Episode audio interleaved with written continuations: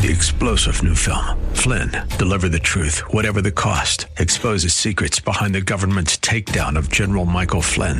Flynn knew what the intel world had been up to. He ordered the first audit of the use of contractors. This set off alarm bells. He told the truth. He was the most dangerous person for Donald Trump to hire. They had to get rid of Flynn. Flynn, Deliver the Truth, Whatever the Cost. Available now. Watch it today. Go to salemnow.com. Salemnow.com. If we look to the answer as to why for so many years we achieved so much, prospered as no other people on earth, it was because here in this land we unleashed the energy and individual genius of man to a greater extent than has ever been done before. Those who say that we're in a time when there are no heroes, they just don't know where to look.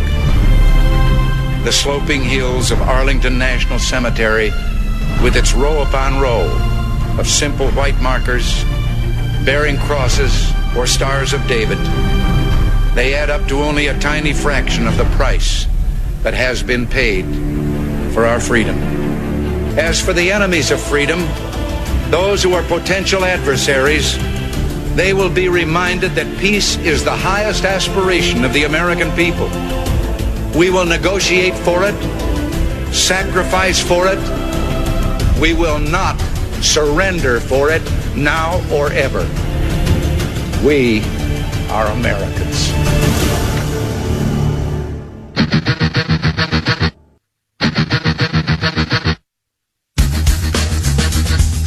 This is the Bob Frantz Authority on AM 1420. The answer.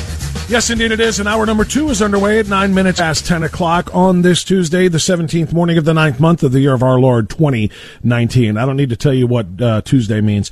It means cursing out day. And before I bring him on, The president on Twitter writing the one who's actually being assaulted is Justice Kavanaugh, assaulted by lies and fake news. This is all about the lamestream media working with their partner, the Dems. The New York Times published a previously unreported episode of alleged sexual impropriety by Kavanaugh while he was a student at Yale. However, the female student referenced by the Times declined to be interviewed, and the paper revised the story to add her friends say she does not recall the incident. that's kind of important. That's uh, they, uh, we got an allegation here that he exposed himself and he and his friends shoved his junk toward her hand, but um, she doesn't remember a bit of it. No complaining victim, no actual eyewitnesses, a whole bunch of second and third hand hearsay, and now they want to reopen the Kavanaugh investigations. Joining us now is our friend Peter Kirsanow, who knows a thing or two about the Supreme Court. Uh, Peter uh, is, of course, a Cleveland attorney. He's a member of the United States uh, Commission on Civil Rights. He's a best-selling author. He is the host of the Kirsanow Report, and he will be my co-panelist along with Hugh Hewitt and with Dr. Sebastian Gorka at the War for America Soul Tour.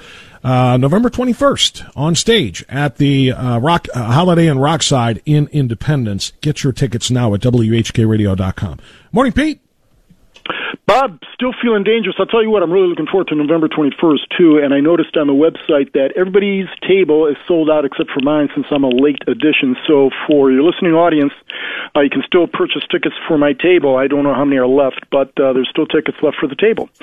So uh, looking good. Two, it looks like, uh, night. Pete. Pete, I was just told by Joshua Booth, our ops manager, that there are two seats left at your table. Okay, well, you go get them.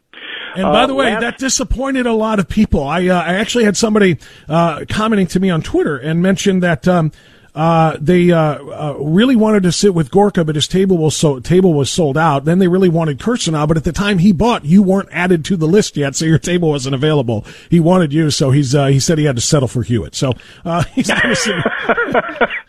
Hewitt, by the way, as we uh, tw- uh, tweeted back and forth, or I- I'm sorry, emailed back and forth, texted back and forth, whatever we were doing, we're using some kind of, of social media, has been out there defaming you. I uh, heard him at about 6:15 this morning. He maintained that you were lobbying to trade both Baker Mayfield and a first-round draft choice for Sam Darnold. So you've got to you've got to correct the record here. He's continuing to engage in these falsehoods to your detriment.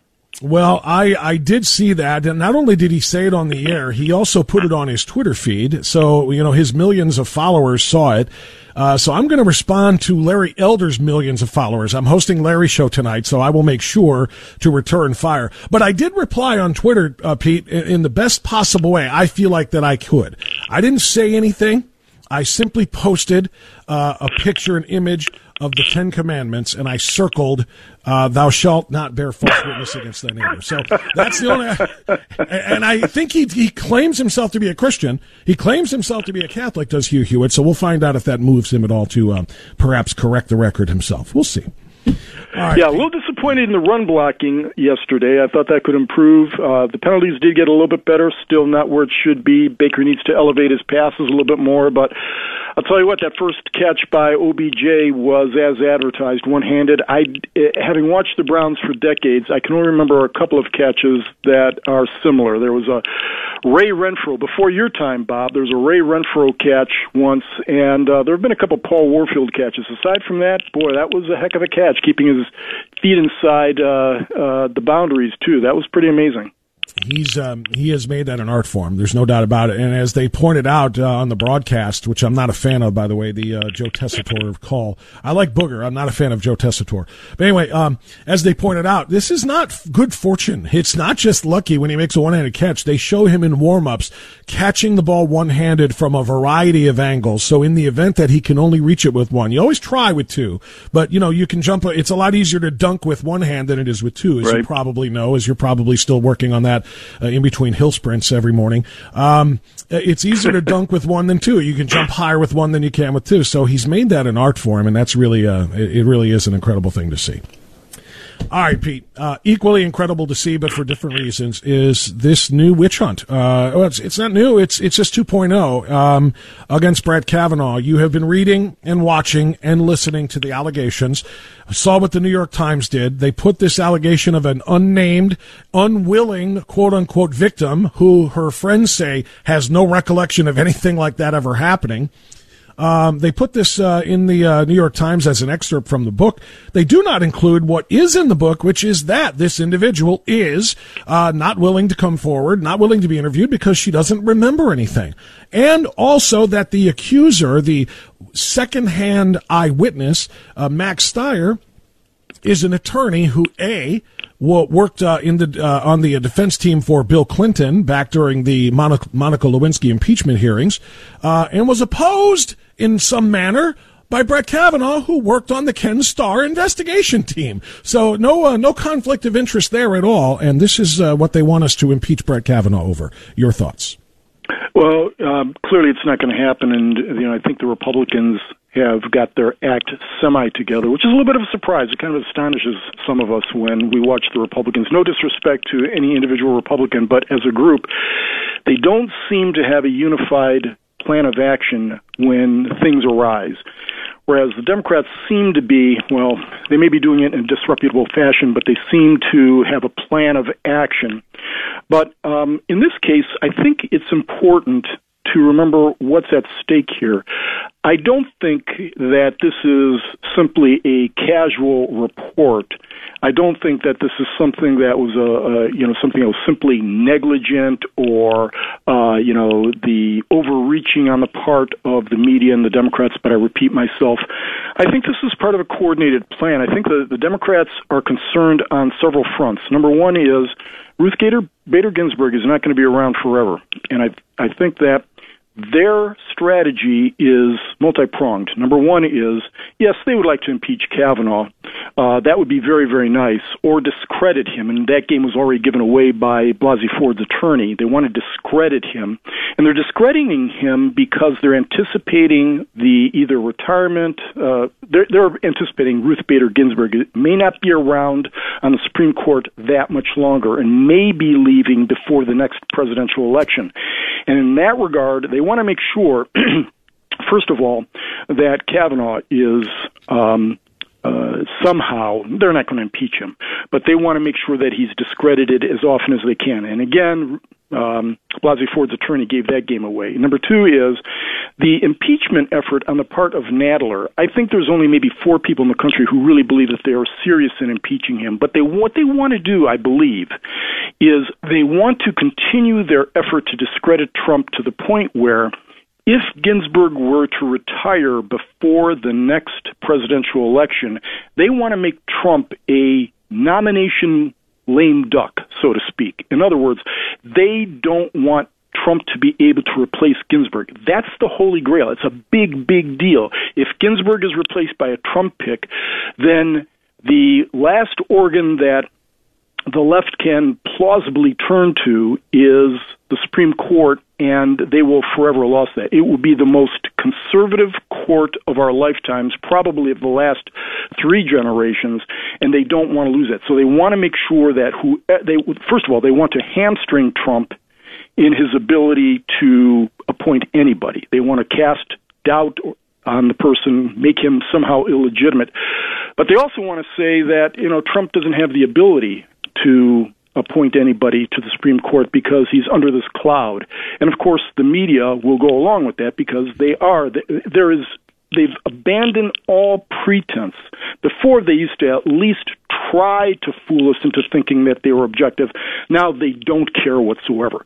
They simply have decided we're going whole hog. We're putting all of our weapons on the table to make sure that the left prevails, Trump and conservatism doesn't prevail. So they're going to do whatever they can to make sure that uh, whoever that that seat remains vacant until such time as a Democrat can make an appointment. So this is this is a big and a long game, and it's also part and parcel of the left's general nihilism. They're trying to dismantle what it seems to be every institution in this country um, all the societal norms. It is truly an astonishing thing to watch. Um, and they've, as, as I said before, with respect to the press, even the politicians are abandoning pretense. Now, they still want to fool us a little bit, but every more and more of them are coming out like a Beto O'Rourke and saying, "Hey, we want to take your guns." And I know that most Democrat politicians are furious with him because it gives the game away. They've always been maintaining, well, we're not going to confiscate your guns, just the bad ones, just the scary looking ones, and only from people who we can't trust. But Beto just came out and said what the long game was all along, and now that they can't play that that game any longer, at least not very credibly. So this is, um, I think, this is part of an overarching plan that that they have. It's not simply a very discreet and narrowly focused uh, attempt to discredit Kavanaugh. It goes far beyond that. Peter Kirsanow is our guest, of course, uh, on AM 1420 The Answer. We're going to take our time out here, Pete, because I want to ask a couple of follow up questions uh, with respect to Kavanaugh. But then, since you brought up Beto and the guns, I also want to transition to that. You're right; they have pulled back the curtain. No more of this. No, we're not coming for your guns. We just want to have a, you know a, a, national background check. We want to make sure that everybody is uh, you know who is supposed to have guns can have them, but other people who are not allowed to don't get them, and so on. He just came and said, "Nope, we're coming for all of them." Uh, and I want to get your reaction to that. Peter Kirsanow continues with us right after this on AM 1420. The answer.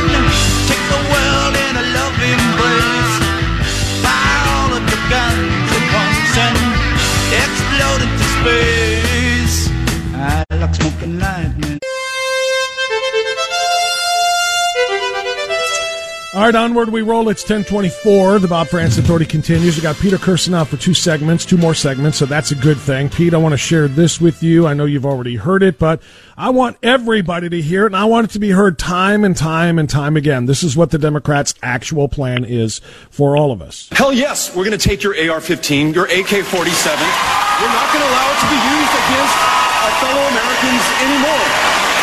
So we got obviously roars of support from the Democrats in Houston at his um, uh, at the uh, uh, Democratic debate last week. Pete, he just you know he kind of said out loud what everybody already knew. They denied because they of course want to win elections, but uh, but now they're just going to go ahead and say it. We nobody on that stage corrected him and said no no uh, Beto you're you're going too far there. That is not what our plan is. Uh, it might be your plan, but no, we respect the Second Amendment. It's just that we want to do A, B, C, and D. Nobody corrected him, which means this is the platform of the party. P- Peter, you still there? Yeah, I am. I'm sorry about that, Bob. Yeah, I, I agree with you. I think that is. I think most of us knew that that was the Democrat uh, objective all along. They kept denying it, and the media, of course, will uh, allow them to engage in that deception. Uh, but there's a couple of things, and I think we shouldn't necessarily leap over them to make the overarching point, which is nonetheless very important. But that is that Beto O'Rourke, as well as most of the people who talk about gun confiscation or quote unquote gun control, have absolutely no clue what they're talking about when it comes to guns in so many cases. First of all, he says, We're going to take your AR 15. I bet you he doesn't even know what an AR 15 is, but it's clear he doesn't know what an AK 47 is. Bob, do you know anybody who owns an AK 47? Besides not. maybe some North Korean soldiers? I, I mean, th- th- this is extraordinary that he would say this, and no one pauses. No one says, "Whoa, whoa, whoa, whoa, whoa! What are you talking about?" And one of the reasons is because I think most of the people in the media have no clue what kind of weapons there are out there, what's permissible, what's not permissible. But it's simply fantasy to say they're going to be confiscating guns. They may have been able to do so in, say, in Australia or New Zealand. That's a whole different dynamic first of all, it's a different culture, but more importantly, logistically, it cannot happen. Thankfully, this is a country with hundreds of millions of privately owned weapons that are used for sport and self defense, and unfortunately, some of them fall into the hands of criminals. Now, there is no way in the world anyone is going to be confiscating hundreds of millions of weapons. That will not happen logistically. But from the standpoint of constitutional law, how does he propose getting around something called the Second Amendment? I said uh, earlier, Bob, and I, I really believe this, that the strategic minded Democrats are furious with Beto for giving away the game. Everyone has known or suspected that Democrats, if left to their own devices, would confiscate guns. They would do so incrementally, of course. It was part of a long game. They would do so by making it more difficult to either get certain types of weapons, and then they would incrementally encroach upon which weapons those were and then your ammunition. They would enlist others to um, make it more difficult, such as a Walmart or maybe credit card companies to make it more difficult to obtain weapons.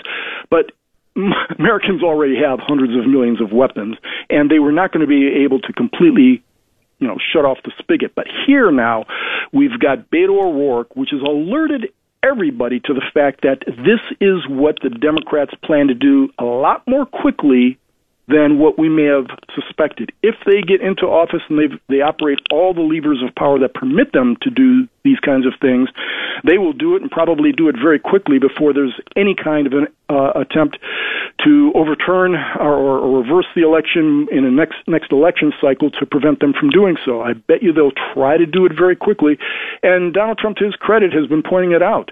I think a lot of other Republicans need to get up on the soapbox every single day, and by the way, they should do so in response to the Kavanaugh defamation also.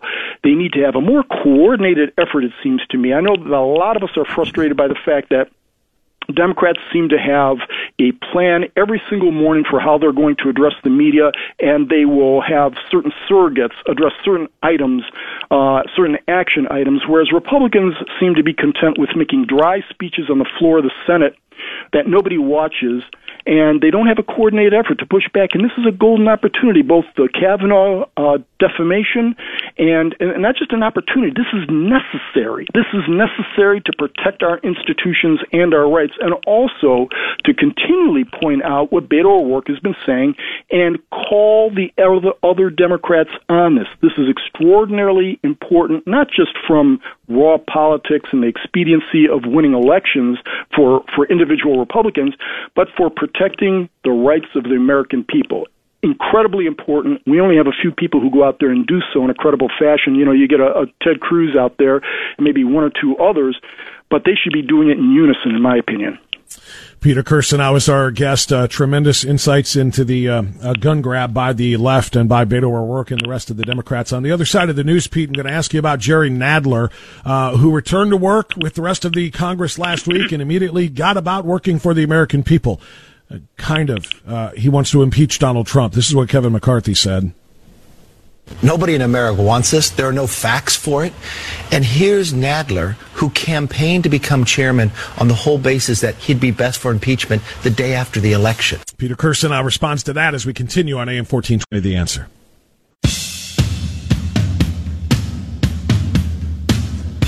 1034, got one more segment with Peter Kirsanow on AM 1420. The answer, Pete. Um, the entire world, it appears, is against Donald Trump. This is from the president last night at a rally in New Mexico. And you must never forget get out there and vote and get ready and get everybody. We need it because we're fighting a lot of forces, including Facebook, I saw, and Google, I saw. Did you see Google? He said, I may have lost 2 million to 10 million votes, according to this character that worked at Google, right? And we still won. How the hell did we win? Everybody was against us. How- Everybody is still against him, and now the Democrats came back to work after their 45 day break and came back. Did they work on uh, um, uh, uh, making permanent the tax reductions that the American people are all benefiting from? Did they work on infrastructure? Did they work on anything? No, they came back, and Jerry Nadler and his crew started working on impeaching Donald Trump. Uh, Pete, I, I, I know it's not going to anywhere, but are they really truly going to do this for the next, what, what do we have, 14 months away from the election? Are we really going to have that happen? I don't believe they're going to engage in formal impeachment proceedings, but I do think that they want to continue to have a cloud of impeachment hanging over Trump for some of the same reasons we talked about in the last segment, and that is they're concerned uh, they're making the calculation. Uh, the the smart people in the Democratic Party uh, know that's not an oxymoron. The, there are very shrewd political strategists within the Democratic Party who are doing the calculation with respect to the possible departure of Ruth Gator, Bader Ginsburg. She may retire sometime. Who knows what will happen? And the concern is that sometime between now and the election, there's going to be a vacancy on the Supreme Court. And my goodness, they, they the the last thing in the world, the the it, it would be Armageddon for them Um, if Donald Trump had the ability to replace Ruth Bader Ginsburg. So what they want to do is create a cloud over Donald Trump to make any attempt on his part to nominate a justice to the Supreme Court to be illegitimate and to you know they're going to do the kind of um, uh, Merrick Garland kind of approach to say he is someone who should not be in a position of nominating uh, anyone to the Supreme Court until the cloud of impeachment is lifted or until the next election, of course. I think that's what their strategy is. And I also think that they have no means by which they're going to be able to replicate the kind of enthusiasm they were hoping to have the last time around, um, because I think everybody, even a significant portion of their base, is done with the impeachment possibility. I think most of them. I mean, yeah, there there are the rabid people in the base who need to be fed, and and in large part, in addition to making sure that they can cast a cloud over, over Trump's ability to replace Ginsburg, they've got to feed that base that demands that they every single day go after Donald Trump and at least pursue impeachment. Um, I, I do think that at the end of the day, they will, and they're going to continue to do so. But after two and a half years of a special prosecutor, of dozens of FBI agents, an unlimited budget, and rabid Clinton partisans going after Trump, looking under every rock to try and try to find something that they could hang their hat on there's no impeachment inquiry to be had. There's absolutely nothing here. It's been exhausted, and that's why they're slow rolling it because they know they don't have anything, and they also know they're going to have a very difficult prospect getting many of their Democratic brethren on board when in the last election cycle, they made some gains in large part because some people in purple or marginally red districts, some Democrats won. Those guys don't want to see an impeachment, especially one on such a flimsy ground, because they have the prospect of potentially losing their seats and, and overall losing the House. Um, in a nutshell, I don't think it's going to go anywhere. I think it's going to be on a slow simmer on the back of the stove, and they're, they're going to continue to, uh, you know, make reference to it from time to time to satisfy their base, and also to continue to pummel Trump.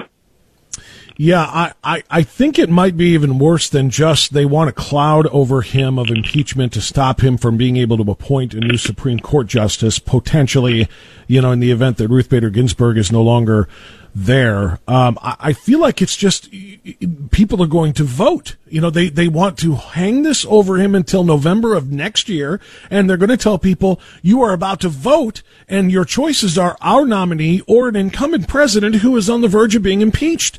Uh, the hearings are set. You know, they might even go ahead and get this thing passed in the House and then send it to the Senate for the trial, or at least say that's coming uh, between now and, and the would be transition period. You can't vote for a man who's under a cloud of impeachment. So, um, I, and I think the president realized that too because he spoke to uh, to that issue How yesterday about as well. these phony Democrats? They started with Russia, Russia, Russia. That turned out to be a fraud. That turned out to be a fraud. Then they went to race. Do you believe that one race? I'm the least racist person in this room.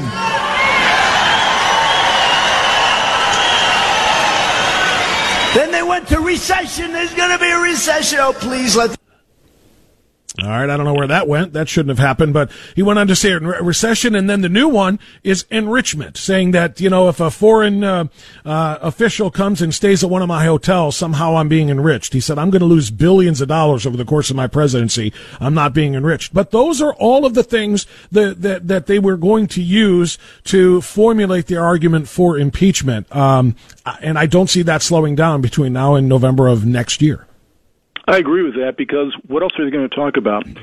We live right now. If you are running for the presidency or the nomination for uh, the Democratic candidate, then what do you have to really talk about? Because in the past, there were really two principal pillars that a candidate would talk about. One would be the economy, and the other would be foreign policy. With respect to the economy, we're living in the best economy of our lifetimes. Uh, and because the Democrats play gender identity politics because their policy proposals, if they were to, to run on those and talk about those, are rejected by most people. So the the fact of the matter is, You've got, and Trump repeatedly says that, and I, this, and I wish more Republicans would say it. They've got to say it more and more and more and more often. I know it's repetitive, but they've got to do it. It's essential. That all the, you know, the record low unemployment rates for all the different demographic groups, median household income going up, and six million people dropping off for food stamps. You can go on and on and on and on. Trump does so, and sometimes it gets tedious and boring, but it's essential to continue to do so because the Democrats control the airwaves. So we've got to get out there every single time and say that. You and I hear about it. Many of your listening audience hear about it on a regular basis, but there are tens of millions of people who don't hear it on a regular basis. So I think it's essential to do so. But but going back to it, the Democrats don't have a whole lot to talk about. They have no accomplishments to talk about. The Obama legacy has been almost completely dismantled, and to the extent it hasn't been dismantled, they are in a catch 22. Democrats are talking about going Medicare for all, but wait a minute. It was just a few years ago when they told us that the biggest legislative achievement of all time was going to solve all of our health care problems and put everybody on a health care plan that was going to be affordable. Now they're telling us, no, no, never mind. We've got to go further than that. We've got to have Medicare for all. Who would give these guys keys to the government? They are inept. They've got no ideas. They have nothing to talk about. And the only thing they have to talk about are, frankly, they lie repeatedly. And that's not an exaggeration to say, and I know your listening no. audience believes that. But the fact of the matter is, they and their handmaidens in the media have, again, abandoned all pretense. They've got nothing to run on, so they come up with these falsehoods on a regular basis. And they are the most uh, kind of appalling falsehoods. And they do so just with astonishing impunity. They they do so. They lie directly to your face. That's what's so amazing to me, and I'm, I'm sure many members of your audience who've been watching politics for decades. They've decided no more are we going to play any kind of subtle game here. No more is the media going to kind of with a wink and a nod support the Democrats and kind of subtly try to shift or influence policy. Now they're going to do so overtly. They've taken sides. They've they've raised the banner, and um, when Trump was talking about Facebook and, and Google and the search engines and the manipulation of, of results, I mean, I have real. no means by I, I've seen the the uh, the the people who've made those analyses, or the the one individual especially who says he's a Democrat but says he's alarmed by this, right. and did the analysis. I don't know to what's what extent we can quantify that, but what we do know is this: one thing all of us can agree on is 98% of the media is in the Democrats' pocket. All the, major institutions in the Democrats' pocket. The educational institutions keep spitting out, you know, baby Democrats over and over again until such time as real life hits them smack in the face and they realize that everything they've been told from K through college is just one big propaganda um, uh, effort.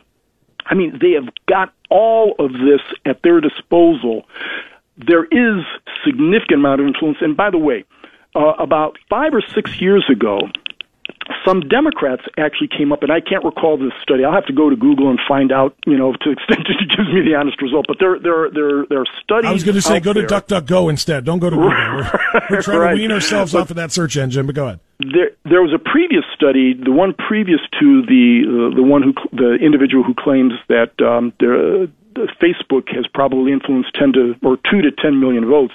But there was another study about six or seven years ago where, again, it, it was by you know, you know some left-leaning professors who said that the media influence, not Facebook, but television and newspapers um, the bias within those media actually account for about 5% shift, or 5 point, not 5%, 5 point shift in favor of Democrats. That's extraordinary.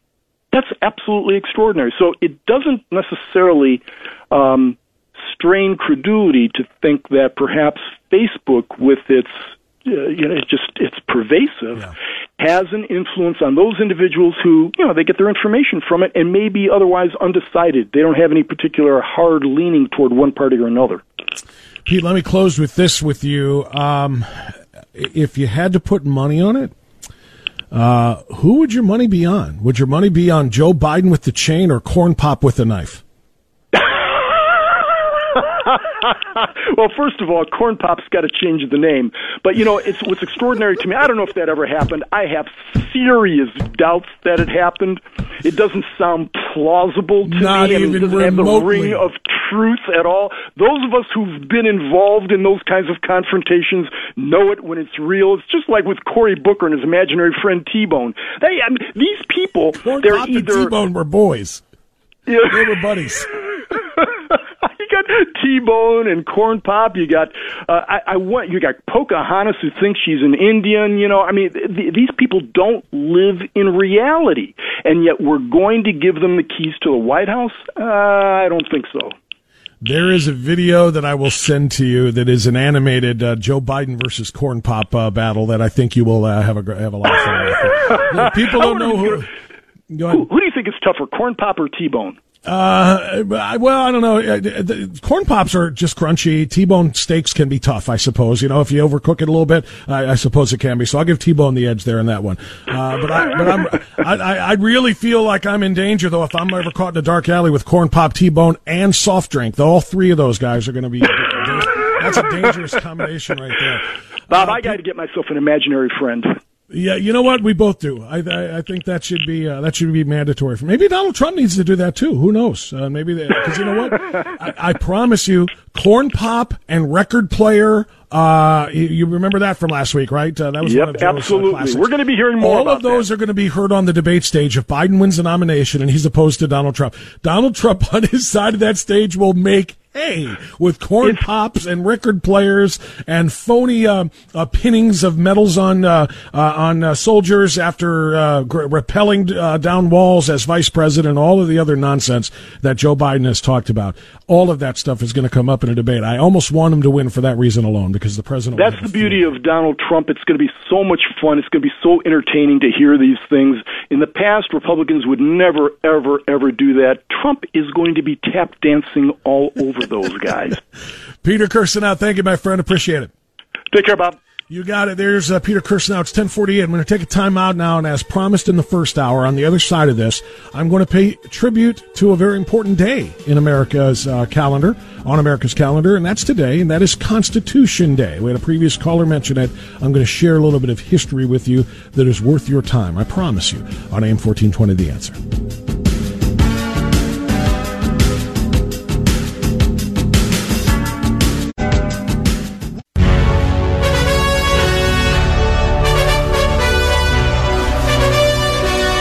I want to wrap it up this morning with a little bit of history from our friend and noted historian and best-selling author Bill Federer, who sent this out this morning to all of those who subscribe to his American Minute. Constitution Day. Today is the 17th day of September in the year of our Lord 1787. These were the, this was the last line of the U.S. Constitution. The signer of the Constitution, James McHenry, noted in his diary that after Ben Franklin left the Constitutional Convention, he was asked by Ms. Elizabeth Powell of Philadelphia, well, doctor, what have we got? A republic or a monarchy? And Franklin replied, a republic, if you can keep it. Webster's 1828 dictionary defined republic, the exercise of sovereign power is lodged in representatives elected by the people. To help explain,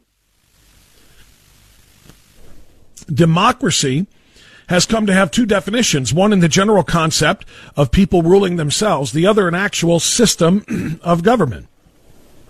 As an actual system of government, a democracy is where the people are kings, ruling directly, whereas a republic is where the people are king, ruling through their representatives. As an actual system of government, a democracy only tr- successfully worked on a small basis, like a Greek city state where every citizen went to the marketplace every day to discuss politics. Politics is from the Greek word polis, which means the business of the city. The same word translated into Latin is civics. Citizen is also contrasted with subject. Kings have subjects who are subjected to the king's will. Citizen is a Greek word which means co-ruler, co-sovereign, co-king. Citizens participate in ruling themselves. Democracy as a system of government is limited in size, as once a city grows to lo- so large that citizens cannot come to the marketplace every day, control is transferred to those who carry news of what is being discussed, which can be slanted one way or another. Republics can grow larger, though, as citizens spend their time taking care of their families and their farms, and representatives go in their place to the market every day to discuss politics or the business of the city. A constitutional republic is where the representatives are limited by a set of rules approved by the citizens. Teddy Roosevelt, October 24, 1963, said, In no other place and at no other time has the experiment of government of the people, by the people, for the people been tried on so vast a scale as here in our own country. Americans pledge allegiance to the flag and to the republic for which it stands. Citizens are basically pledging allegiance to being in charge of themselves, exercising their authority through representatives that they pick. When someone protests the flag, what they are saying is, I no longer want to be king. I protest this system where the people rules themselves, or people rule themselves. In the Roman Republic, representatives were hereditary positions. The American Republic is a hybrid, where representatives are democratically elected. Yale President Ezra Stiles stated in 1788, quote, most states of all ages have been founded in rapacity, usurpation, and injustice. All of the forms of civil polity or governmental systems have been tried by, by mankind except one, and that seems to have been reserved in Providence to be realized in America.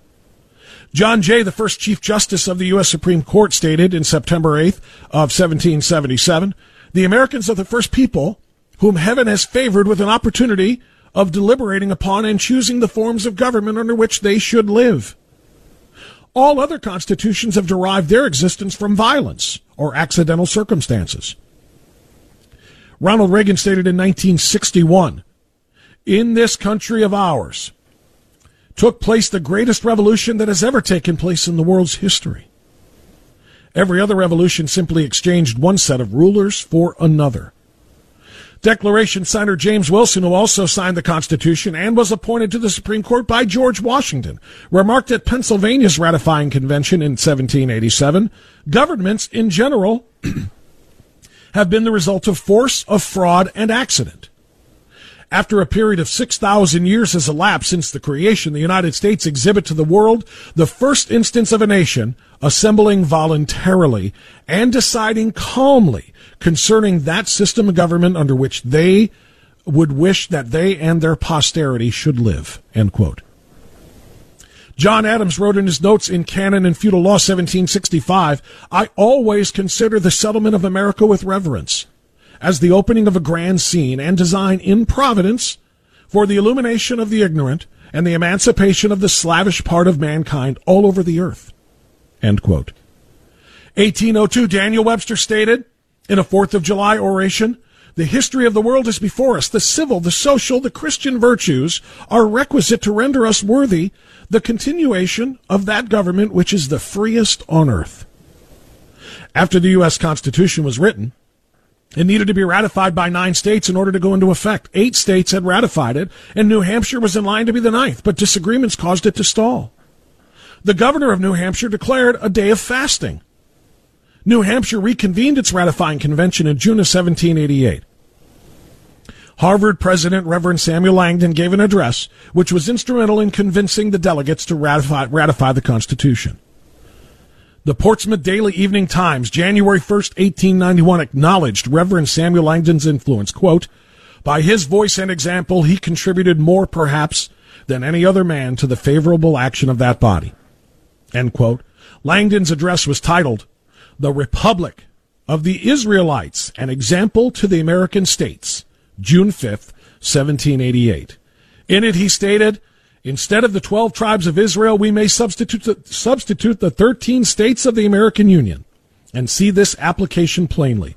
That as God, in the course of his kind providence, hath given you an excellent constitution of government, founded on the most rational, equitable, and liberal principles, by which all that liberty is secured, and you are empowered to make righteous laws for promoting public order and good morals and as he has moreover given you by his Son Jesus Christ a complete revelation of his will, it will be your wisdom to adhere faithfully to the doctrines and commands of the gospel and practice every public and private virtue. End quote. My friends, this is the history of our Constitution and thus the history of our liberty and our freedom. Do not take it for granted. And remember, we have been granted this constitutional republic but it is up to us to keep it. Happy Constitution Day. I'll talk to you tonight on The Larry Elder Show. Enjoy the silence. Three star general Michael J. Flynn, head of the Pentagon Intelligence Agency, knew all the government's dirty secrets. He was one of the most respected generals in the military. Flynn knew what the intel world had been up to, he understood its funding. He ordered the first audit of the use of contractors. This set off alarm bells. The explosive new documentary, Flynn, Deliver the Truth, Whatever the Cost, uncovers the facts behind this scandal. Flynn told the truth. He was the most dangerous person for Donald Trump to hire. I find out the worst enemy that I'm going to face in my life is right here in America. They took my assessment and they wanted me to change it. And I was like, I'm not changing it. They had to get rid of Flynn with in depth interviews, archival footage, and never before seen personal records of the man behind the headlines. I just felt like I was drowning. Flynn, deliver the truth, whatever the cost. Available now. Watch it today. Go to salemnow.com. Salemnow.com.